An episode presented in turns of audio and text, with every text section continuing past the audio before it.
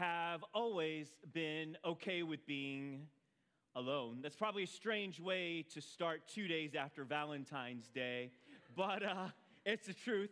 I think maybe half of the people in this room kind of understand or can understand where I'm coming from on that idea. I am okay with being alone. I enjoy going on walks alone. I enjoy going on drives alone. I enjoy reading books alone. Um, I enjoy going on retreats and getting extended times with God alone. Uh, I enjoy playing games alone. Sometimes I enjoy playing games designed for multiple players alone.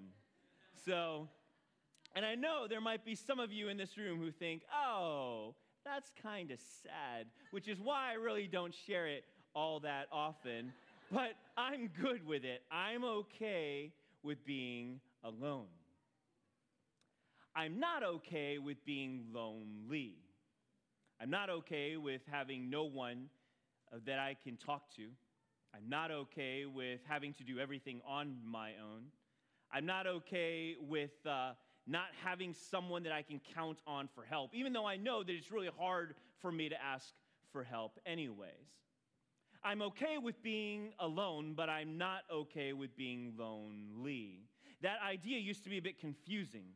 Uh, mixing the two together, not understanding the distinction between the two. But once I was able to get to the point in my life where I was able to discern the difference between those two, it has changed my life and has made all the difference in the world.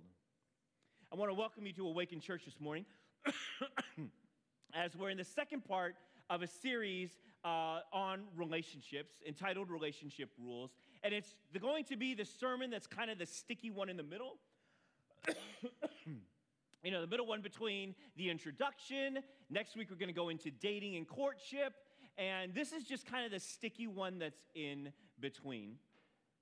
And the reason, well, not only the reason, the way we're going to go through this series on relationship, on relationships, is going to hopefully be in a way that you guys haven't necessarily experienced before. Because our church is going to be spending four weeks going through the series on relationships, looking at relationships through the lens of singleness. Which is important because I think most churches, when we talk about this idea of relationships, we do so making marriage the end goal. And not only do I believe that's an incomplete picture, but I think it's a false one. It creates this false narrative that I don't believe the church should be endorsing, and I certainly don't necessarily believe Scripture endorses. And that's what we're going to take some time to unwrap a bit today. Instead, what we believe is that both singleness and marriage play a role. They're going to be a bit different, they're going to be distinct, and they each play a role that functions to reveal God and build godly character. In other words, in each of these stages, God is doing something with us and that something is not the same thing in both. And yet they're both important. And some of the things that we're going to be talking about and going through is this idea that in this season of singleness, God is wanting you to build a foundation that will secure your future relationally. The character you build, the decisions you make in your singleness will form the foundation of everything else. So if you are single and in here today, then you don't have to hide in the background on this relationship series. Instead, you're going to sit front and center. And if you're married, you don't have to fade into the background either. You can choose to sit there, but I hope you don't. Instead, what I hope you do for those of you who are already married is that you learn the lesson that we're going to weave through this series. You learn this truth, maybe is a better way, that is very important to grasp as we work through this series for you. And the truth that I hope you married folks will meditate on over the course of this series, and we're going to talk about over the course of this series, is that maybe the reason why many of you are struggling in marriage today is because you didn't deal with the issues you needed to deal with in your singleness. In other words, many of the struggles that you are facing in marriage today happen because you didn't deal with them in your season of singleness. You never got them resolved. and you brought them into marriage, and somehow you imagined that simply being married would cause them to just disappear or go away, and they haven't. And now you're forced to confront them, and it's a little harder now than it would have been if you were single. But it's not too late. For those of you who were here last week, you also know that this series is going to be an Awaken Q&A series. And what that means, for those of you who aren't familiar with that, is during this time, we want to, or we have certain series over the course of the year that are designed to be interactive, designed to be uh, engaging, where we're all participants. And that's what our Awaken Q&A series does. And so during the course of the teaching, if I share anything that prompts a question, provokes a comment, or warrants a thought, that you want to share, I want you to go ahead and text them to awakenqa at gmail.com. And after our teaching time, we'll take uh, a number of minutes just walking through them and tackling them and engaging with one another.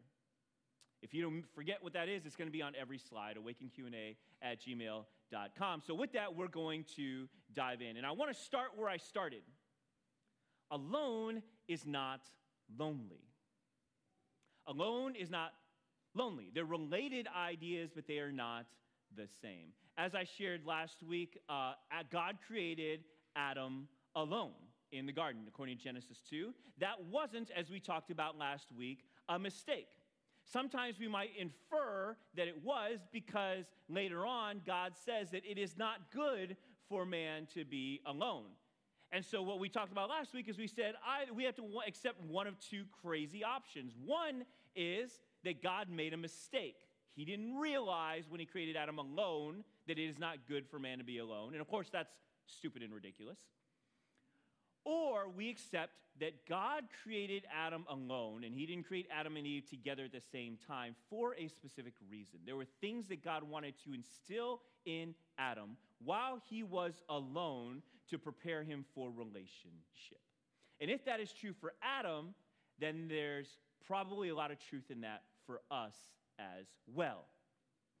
And so, this is what we went through last week. We talked about the things that God built. So, if you read the passage in Genesis 2, between God breathing life into Adam and then God giving Adam Eve, there's only about 10 verses in there. And yet, in those 10 verses, God gives Adam, number one, his place, basically teaching him where you are right now matters. Where you are right now, there are things I want you to learn and I want you to grow in, and I want you to see that and claim it while you are here in this place. God shared his provision that God is the one who is going to provide all that you need, and you should always look to him first. When you flip that and look to a spouse or a partner for that, you will inevitably end up frustrated your purpose, singleness, is when you need to learn that your reason for being cannot be tied to marriage. And if you don't learn this lesson in singleness, men, you will make it nearly impossible for your wife to trust and follow you confidently. And women, if you don't grasp your purpose and reason for being in your season of singleness, then you are going to frustrate your husband and children because you have expectations of them that they were never designed to bear.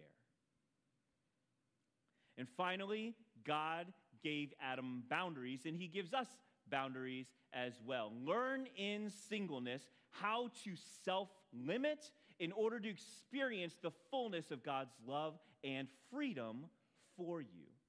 If you choose to be unrestrained in your singleness, then you will struggle profoundly in marriage.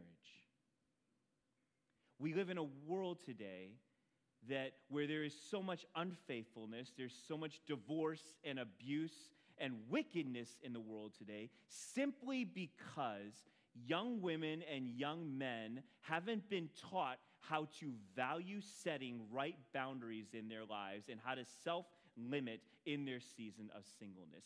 Don't listen to the world. Not if you want a type of relationship that God promises you can have.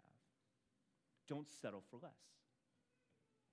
Place, provision, purpose, and boundaries. That's where we went last week. Place, provision, purpose, and boundaries, all before relationship. This is what God revealed to Adam in the garden, and we believe that God wants to instill in us during our season of singleness. Miss it, and you will pay the price. Embrace it, and you will reap tremendous blessing. Alone is not lonely. So that's where we're going to go today. Before we do, I want to tackle what these ideas mean because they are related but distinct. Alone is uh, means to be considered as separate from others, right? So alone means that when you consider me alone, it's not in reference to anything else. That's what alone means. That I that uh, that, that I am considered separate and distinct. Loneliness is that uh, sense of or emotion of bleakness and sadness that comes from feeling cut off and might come from feeling alone. So the distinction between the two is being alone is a state of being, right? I am alone. There is a truth, in a sense, that is inherent in that idea. Loneliness is not a state of being, loneliness is an emotion. And an easy way to draw this distinction is most of us can understand the idea that it is possible to feel lonely even in the midst of a crowd, right? So technically, our state of being is we are not alone, and yet we still feel the feelings of what it feels like to be alone, right? The loneliness. Loneliness is an emotion not necessarily tied to that truth. Aloneness is a state of being that says, I must, I am distinct, separate from others. It's an important distinction to make because if we don't understand the difference between the two, alone and lonely, we can misunderstand what God did when God gave Adam Eve. Because before Eve, Adam was alone, right? And unbeknownst to him, Adam was also incomplete. But the reason why Adam was incomplete was not because he was lonely. So I said he was alone. I mean that he had no other that was his type in the world. Obviously, God was with him. God was walking with him. He had the animals. I mean, I don't know how much they helped, but they were around too. Adam was alone, but he wasn't necessarily lonely. I mean, I can't imagine how you could possibly be lonely when you're walking with God. So let's take that off table. God, Adam was alone. He did not have another of his type, but he was not lonely. But he was incomplete in some way. And this is how the Bible describes it uh, in Genesis chapter 1, this dynamic, verses 26 and 27. Um, it says, Then God saying, Let us make human beings in our image to be like us. They will reign over the fish in the sea, the birds in the sky, the livestock all the wild animals on the earth and the small animals that scurry along the ground. So God created human beings in his own image. In the image of God, he created them. Male and female, he created them. God gave Adam Eve because without her, humans weren't completing the image of God. Do you notice how, in the very first chapter of the Bible, how God refers to himself? How does he refer to himself? He doesn't refer to himself as I, he doesn't refer to himself as me, he refers to himself as us. In other words, from the very beginning, God existed in relationship God the Father, the Son, and the Holy Spirit. And so, what God did with Adam, he's like, I must put Adam, I'm putting Adam in relationship because that's how I exist. And so, if the purpose of humans is to reflect the image of God, then relationship has to be an essential part of that image bearing. So, this represents the longing that God has put in us that humans have been created inherently with a desire for relationship. Not necessarily marriage, but meaningful, purposeful, and fruitful relationship. Now we're going to take the time to unpack why I'm drawing a distinction between those. So, uh, told you last week I was going to try to be cool, so here's my attempt. Uh, so, we entitled this teaching this morning Curved, Pocketed, and Benched. If, uh, if you're not in the midst of the modern dating world, maybe those terms don't make any sense to you, and it's okay. Don't worry about it. Uh, I'll define what they mean. So, uh, they're modern dating terms, this idea curved, pocketed, and benched. I'll tell you what those words mean, and then I'll tell you how they tie to the teaching this morning. So, curved is uh, when you reject someone, uh, when uh, getting rejected or getting shut down Um, so, a great example of this would be, and I put a little picture up there. Oh, yeah. Me back, please. I really, so, here's what it feels like to be curved as an example. So, I text someone. I'm like, hey, I had a wonderful time last night, and uh, it's, it was great hanging out with you. When do you want to touch base again? And you get nothing. And you notice that they're actually tweeting, and they tweeted a few, you know, 10, 20, 30 different times. They're posting things on Instagram, but they're not responding to you. You've just been curved, right? So that's what curved means. Uh, pocketed. Pocketed is when someone you're in a relationship with, you guys are enjoying that time together, but they never really introduce you to their friends and they don't really introduce you to their family, right? Their little extended circle, it's kind of like, no, no, no, no, it's just the two of us, and I don't want to get you into that part of my life. If that's the case, if that's how you feel that you're with someone and they, you two of you enjoy spending time together, but he never introduces you to friends or your relationships or other relationships that has, you have just been pocketed. And then benched. Benched is, you know what? I enjoy seeing you, but maybe not enough to lock you down. So I'd love to hang out with you if there isn't something more important that I want to do or someone else I would rather see right now. When that happens, you have been benched. Curved, pocketed, and benched. You know what these three dating terms have in common? What's in common with each of these three? In each of these cases, you are not the preferred option. Curved, pocketed, or benched. What they have in common is in each one, you are not the preferred option.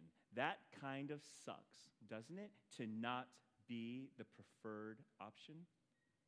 I kind of know what that feels like. Uh, I've got a lot of experience with knowing what it feels like to not be the preferred option. I was a military brat, so every three years or so, I'd be moving to a new school, having to start over and make new friends, which wasn't easy for me anyway because I like to be alone and I am shy. So that really sucks. Um, so by the time I actually made friends, it was time to move and start all over again. And that was my life growing up. And so oftentimes I'd go to a new school I'd go out and I'd want to play with the other guys at recess, and I'd always end up being the last one picked, or maybe one of the second ones picked, or second one, second to last ones picked, which was very frustrating for me because I knew I could outrun and outplay most of them out there anyway, but that was my reality.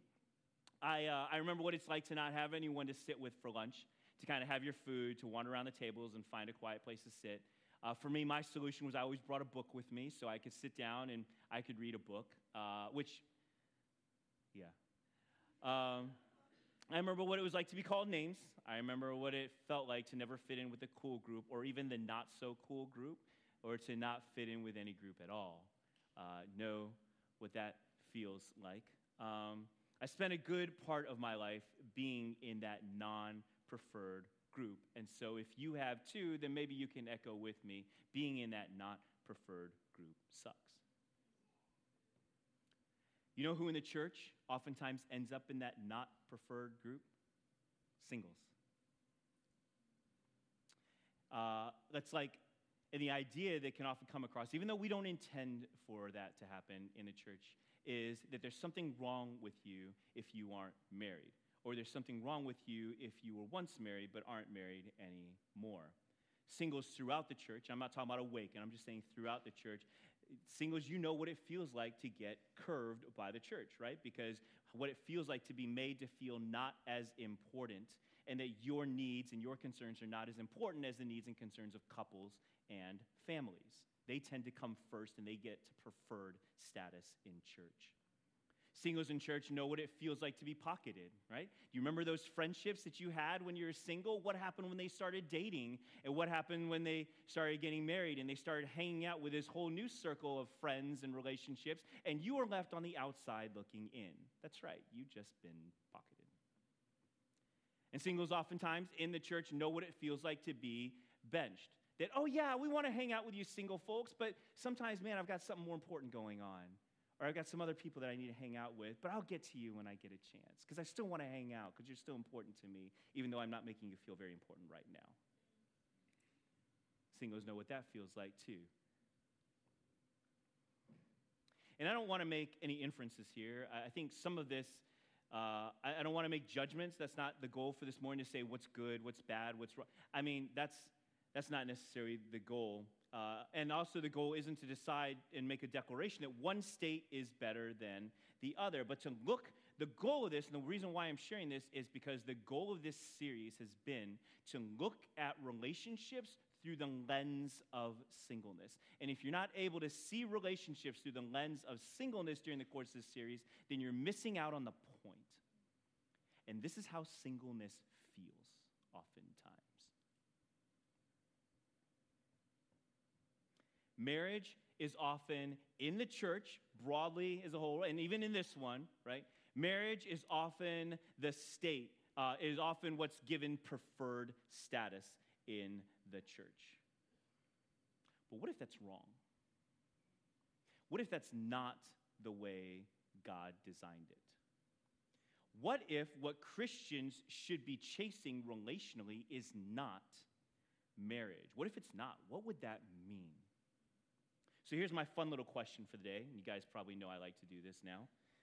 Here's my question If marriage is the preferred status, that means the most important relationship we have and the one we should all be pursuing, then why is it temporary? Right? If marriage is preferred status, the relationship that all of us should be chasing down, holding up as ideal, then why is it temporary? If you didn't know it was temporary, I'll point you to Luke chapter 20. This is what Jesus says about marriage. Jesus, remind you, you know, God, Son of God. He says, Marriage is for people here on earth, but in the age to come, those worthy of being raised from the dead, that means those worthy of going to spend eternity with Jesus, will neither marry nor be given in marriage. So, what Jesus is saying is that marriage is simply for earth time. It won't have any value and won't exist in the kingdom, in heaven. Right? Why not? Well, one of the reasons can be found in Ephesians chapter 5. In Ephesians chapter 5, it says uh, in verse 31 As the scriptures say, a man leaves his father and mother and is joined to his wife, and the two are united into one. This is a great mystery, but it is an illustration of the way Christ and the church are one. And biblically, what this passage is teaching is that one of the purposes of marriage, maybe even one of the primary purposes of marriage, is to illustrate the relationship between Christ and the church. Christ, Jesus, loves the church like a godly husband is supposed to love his wife. And then, in turn, the way a Christian man loves his wife is designed to give the world picture, an illustration of how completely and how perfectly Christ loves the church. That is a difficult truth for many marriages to accept because the implication is that, well, if that is true, then the primary, then what that means is that the primary reason for getting married is not for my fulfillment. But to give the world a picture of God's love and relationship with us. And here's how that affects us for those of you who are married is what that means is then in your marriage, the most important question for you to ask is not how fulfilled am I in marriage, but how well are we reflecting Christ's? What that practically means is that in marriage, the most important question I ask, I should be asking, is not how fulfilled am I in this marriage, but how am I reflecting Christ's love? That changes a lot, doesn't it? Because oftentimes the reasons why we head towards destructive paths in marriage, head towards divorce, head towards separation, even fight and argue, is built around the wrong question. It's built around the idea that I'm not feeling fulfilled, I'm not feeling satisfied, so there's something wrong, something wrong with you, right? Is oftentimes how it comes about. And God says, no, no, no, no, no. That's not to say it's a bad question, but that is not the most important one ask the more important one and see how it reorients how you think about and how you engage in marriage. So, if we can accept this, right? This idea that the primary reason for marriage existing is to reveal Christ's relationship with the church, then maybe it starts to make sense why there's not going to be marriage in heaven. Because when Jesus returns and sets everything right, there's no longer a need for a symbolic illustration when the real deal is there, right? Or the real deal is here. Jesus won't need husbands to be stand ins any longer.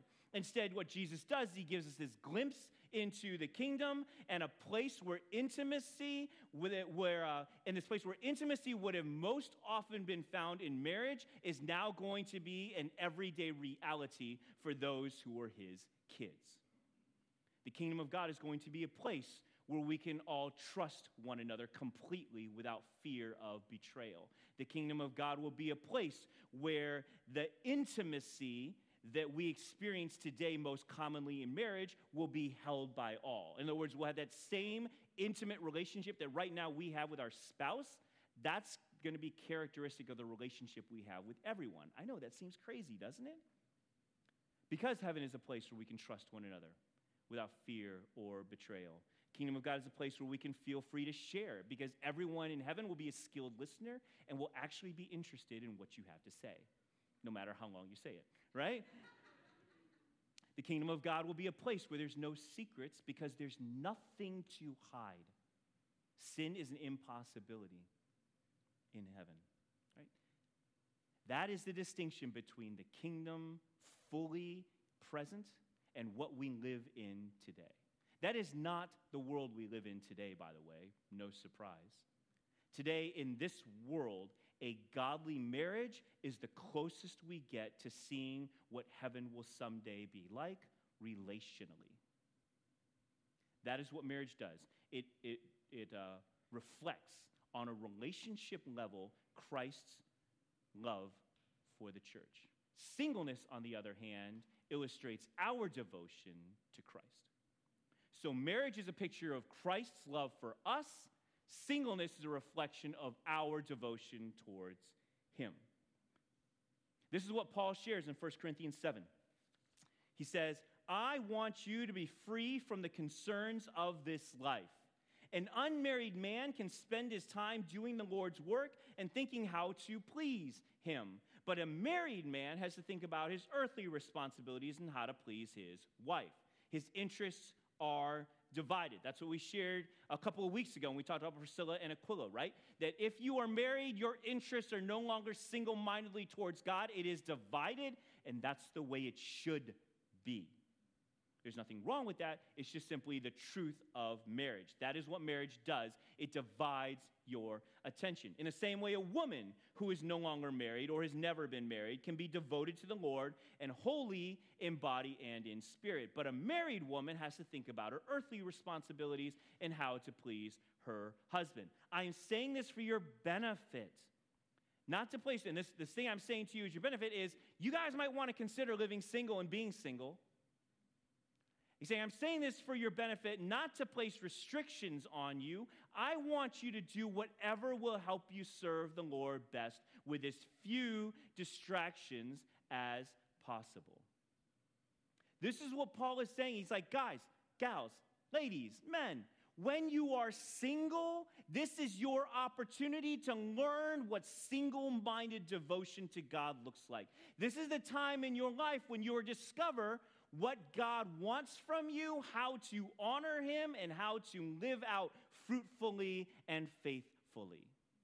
This is that time. If you don't learn it now, what is it that you are going to bring into marriage? You will be distracted and maybe even led away.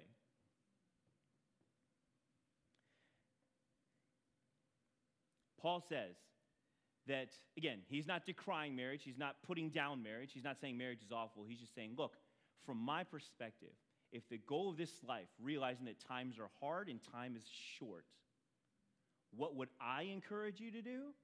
I would encourage you to focus on your relationship with God first and be as focused and devoted and give as much of yourself to that as possible. If that's what I believe, Paul is saying, right? Then of course I'm going to encourage you to be single because then you're not going to be distracted. But If you choose to be married, that's okay. Marriage has another purpose as well, right? To illustrate God's love for us, but just understand there's a price you pay. You are going to be distracted. And Paul is saying the way this works is if I know what it's like to be single mindedly devoted to God and I bring that into marriage, that enters into marriage as a strength and builds our family on a foundation of Christ. If I don't learn this in my singleness, I bring a hot mess into marriage and a waffling commitment that will eventually become a waffling marriage built on an unstable foundation. This is why it's important. This is why your season of singleness is so important. Learn what God has for you in this time. And if you don't learn, then you shouldn't be surprised when you're in the middle of marriage and you're struggling with trusting God and you're struggling with obeying God. In a few moments, we're going to tackle our Q&A time, and I'm excited about tackling that with you all. So go ahead and text your questions, comments, and thoughts to Awaken Q&A at gmail.com. And in just a couple minutes, we're going to tackle them. And while you're texting those questions, comments, or thoughts, I want to close out with this final thought and uh, final idea, right? I know I just threw a lot at you. This is kind of that squishy teaching, like I said, the squishy teaching between the intro and the idea of dating, and then even uh, the breaking of relationships is how we're going to close out. Um, and I hope what I've been clear on during the course this morning is that I don't believe either singleness or marriage should have preferred status. I think biblically, that's I can probably that's pretty probably pretty justifiable, right? That neither singleness as a state nor marriage as a state necessarily should have preferred status because they each serve a different spiritual purpose. Marriage is given to illustrate Christ's love for the church, how much to show the world how much Jesus loves us. And someday, when Jesus returns for the church, marriage will no longer be necessary to provide that illustration because we will experience the full reality of it through Jesus. Perfect intimacy with all in the kingdom. That's what we have to look forward to. Singleness is that time given to demonstrate our full, our full, undevoted devotion towards Christ. That will change, you know, uh, at some point temporarily for those who get married, but will revert in the kingdom. Make the most of your time of singleness. That is the point I want you to draw out. Build great friendships. Cultivate a strong relationship with Jesus. And don't allow your obsession with sex to derail this season of your life.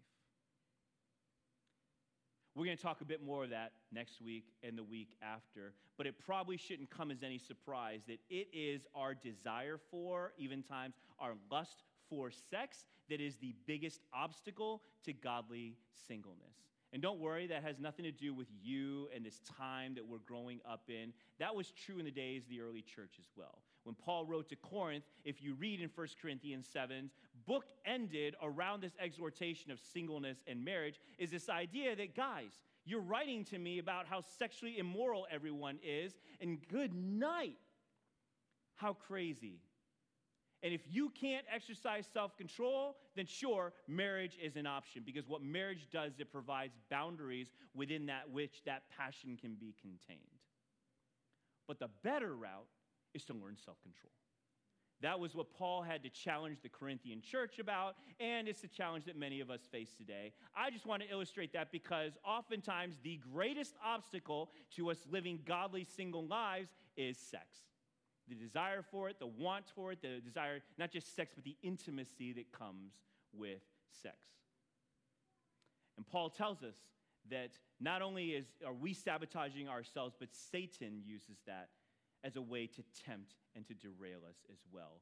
Don't fall for it. We'll tackle that again more next week and the week after, but just wanted to open that up for you today. All right, let's go ahead and tackle some Q and A. Dun, dun, dun, dun, dun, dun, dun, dun, dun, dun, dun. I scanned that really fast, but if Adam and Eve had a fight, would it be considered the First World War? yeah. Dang, that is actually pretty brilliant. Yes. Yes. And we all know who won, right? Eve took that boy down easy. all right. Uh, as a single, uh, I'm having a. Why am I not able to pull this up? Is it me?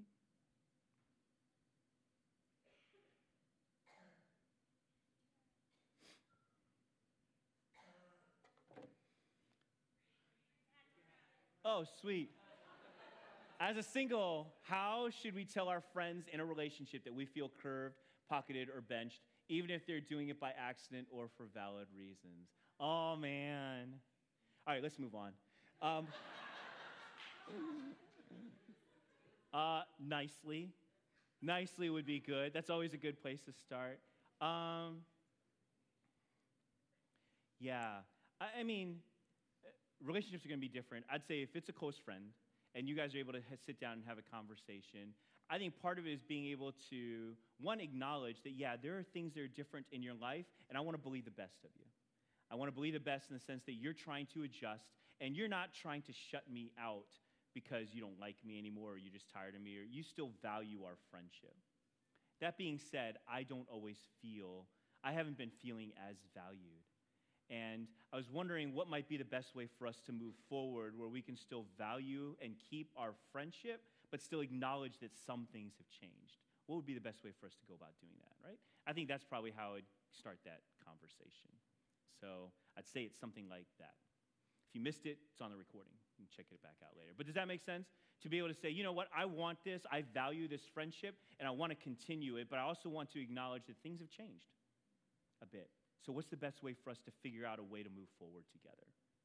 Because this is important to me. So, cool. Um, wow, there are, dang, that one's not, oh, here it is. Wow, there are so many mind blown mic drop moments in this explanation of Scripture you just gave. Thanks for teaching God's Word with accuracy and passion. You're welcome. I'm excited. Thanks so much. Cool. All right. Um, singleness is a place where God can test our commitment to Him. He can find out if our focus is on Him because He is the center of our joy or if it is because we have no other options. Amen, right? I think that's the point of singleness is like, look, if my relationship with God is hindered or damaged some, in some way, shape, or form, it's like, there's no one else to blame. It's either God's problem or it's either God or me, and let's be honest, it's not God, right? So it's me, right? So what is it that I need to figure out, and how do we get this, this uh, our relationship back on track, Lord? Right? There's, there's no interruptions, there's no distractions. Whereas in marriage, it can be like, yeah, things aren't going well, but honestly, God, I just don't have time. I've got so many other things now. I've got to please my husband. We find reasons to not deal with it. And that's what marriage does. It ends up kind of, it can oftentimes function to derail us. Singleness just makes it cleaner. And that's, that's one of the benefits of singleness. So I appreciate you sharing that. I get that marriage is a picture of Christ's love for the church, but how does this apply to divorce? Get that marriage is a picture of Christ's love for the church, but how does this apply to divorce? Man, that's a great question, if I'm understanding you right. So you're basically saying that, man, if marriage is designed to be this illustration to the world of how much Jesus loves us, then what does divorce say? Right? Um, I think divorce then becomes another part of, of illustrating the reality of living in a damaged world. That uh, even in, that in our world today, despite best intentions, despite what we know is right, despite God's heart and God's desire, relationships get broken. Not only between husband and wife, but between friends and between brothers and sisters, between parents and children. And worst of all, there are even broken relationships. People who have made commitments, lifelong, eternal commitment to Jesus, and have chosen to walk away from that commitment too.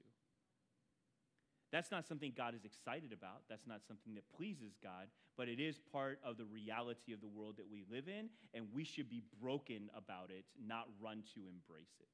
And I think divorce is that declaration as well. That here I am, I have chosen to make a lifelong, eternal commitment with another person, and then I've gone ahead and broken that vow. What does that say? And then, yet, to understand in the midst of that, I don't need to stay here.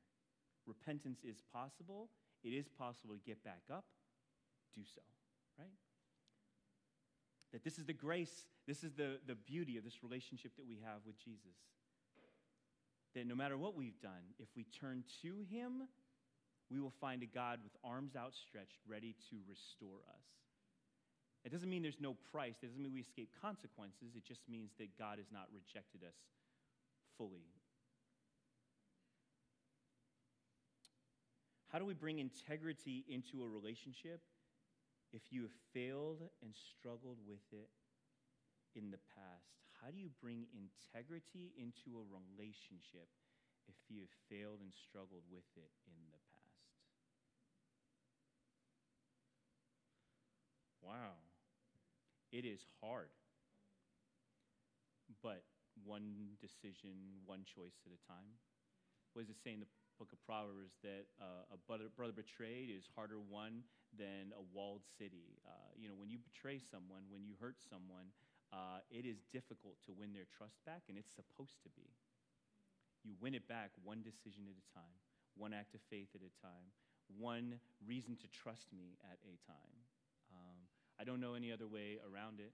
I think all the more so you have to be careful that uh, if I have broken in this area of integrity in my closest relationship, I cannot break it again. Not if I want that trust to be restored, right? Um, and then don't break it again. I mean, I don't know how else to say it. Uh, that's your decision, that's your choice. You don't break trust again.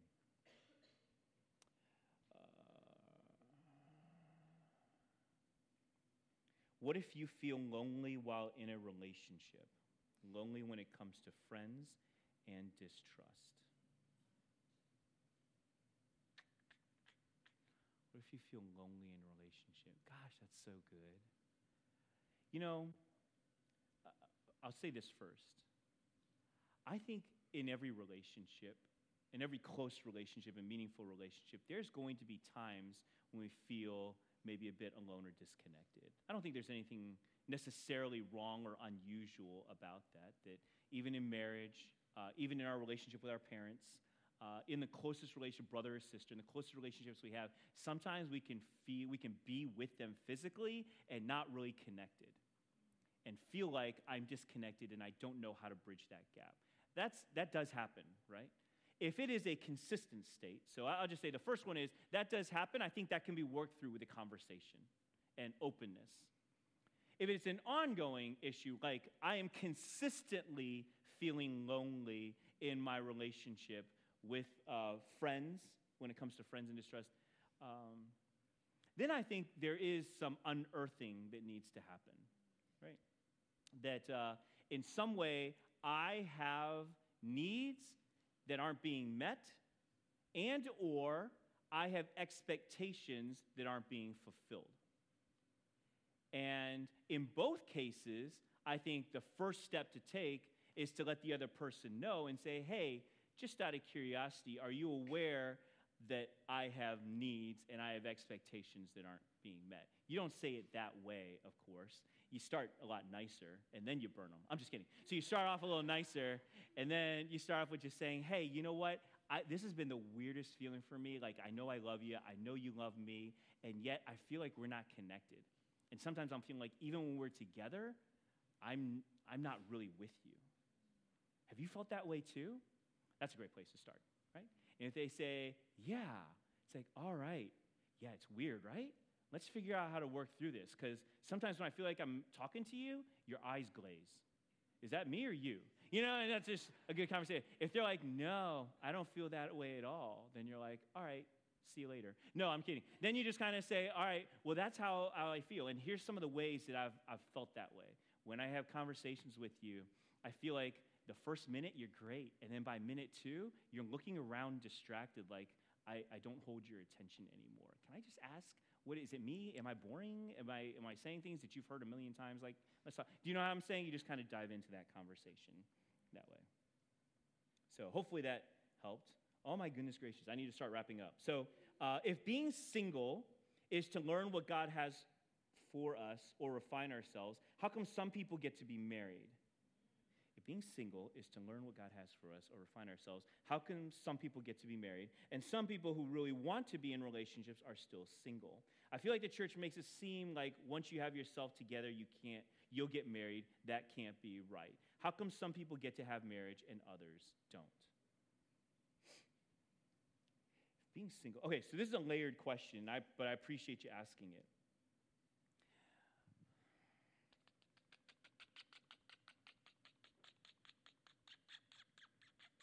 So, okay.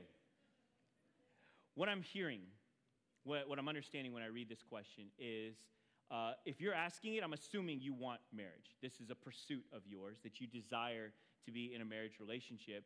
And you're tired of hearing that, well, being single is good for me because there's things God wants me to learn in this season. And I've been trying, but God's still not giving me what I want. So, what is the problem? Why is there a disconnect here? because you're making it sound like once you get self actualized, God's going to give you a partner. And I'm like, that's not exactly what I'm saying, but, um, but I get how that can be coming across.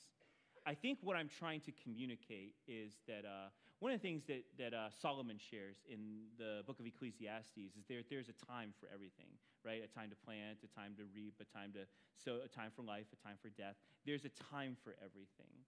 And I think, uh, and I shared this before in a teaching a long time ago that, uh, well, here, let's go at it that way then.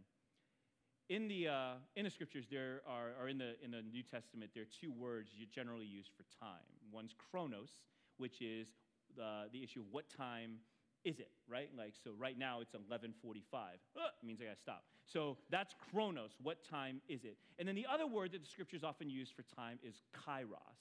What is this time for? I think that's probably the best way I want to answer your question is to say that um, we struggle with the first part, right? We're, we're struggling to say that is God telling me that the time for my life right now is I'm supposed to be single? Because I resent that. I'm frustrated at that. that I, and I'm like, that's not necessarily what I'm saying. I'm saying that while you are single, for whatever reason you are single, what this time is for is devoting yourself to God. That's what this time is for. I don't know how long you're going to be here. I don't know how short you're going to be here. Honestly, that's, that's a bit more layered than we, what we went through today, right? We can have that discussion if you want. The point I'm trying to make is from today is recognize that in this season, this is what I am to do. In marriage season, what is this time for? My time as a married person is to make sure that my marriage is reflecting Christ's love for us. And if it does, I will experience the blessings of marriage that God wants me to have. If I don't, there's always going to be something that feels wrong. So that's what I guess the intent would be. So my response to your question is not the issue is not how mature you get if you've won in the areas of feeling like I've learned all the things that God wants me to. That's not the point. The point is what is this time for? And that's what this time is for. How long you will be in it, um, what's keeping you in it when you don't want to be. I think those are questions that this morning was not designed to answer. But we could go there if you want. We can just talk, you and I, afterwards, or someone else that you feel comfortable with. Um, is that good? All right, let me wrap up with prayer, and then we will have Larry come up for announcements. Next week, uh, we're going to hit the dating courting challenge. So, uh, yeah. Woo, woo. Lord, thank you so much for this time, for this morning, for the joy and privilege of being able to share with my brothers and sisters, and uh, the joy and blessing of being a part of this community, and to be able to interact, to be able to engage, and talk about challenging things, talk about difficult things in a way that honors and pleases you, that reflects your heart and passion, Lord Jesus. And I pray that we've done that today, Lord. We thank you for your goodness, thank you for your grace. And again, just reiterate, just God, if there is, if we missed everything else, I pray that we would not miss you, that your presence would be powerful and moving, that you would stir our hearts, you stir our souls. You put in our minds the things that you want us to walk away with, to, the things you want us to inherit and to, to, uh, um, to grow in, God. And, and uh, Lord, that your spirit is what accomplishes these things, not my words or anything else that we do. Lord, we love you so much and just pray that you would remind us over and over and over and over and over again that to love the Lord our God with all our heart, soul, mind, and strength is the greatest command. and that we would not neglect that command in favor of something else. In Jesus' name.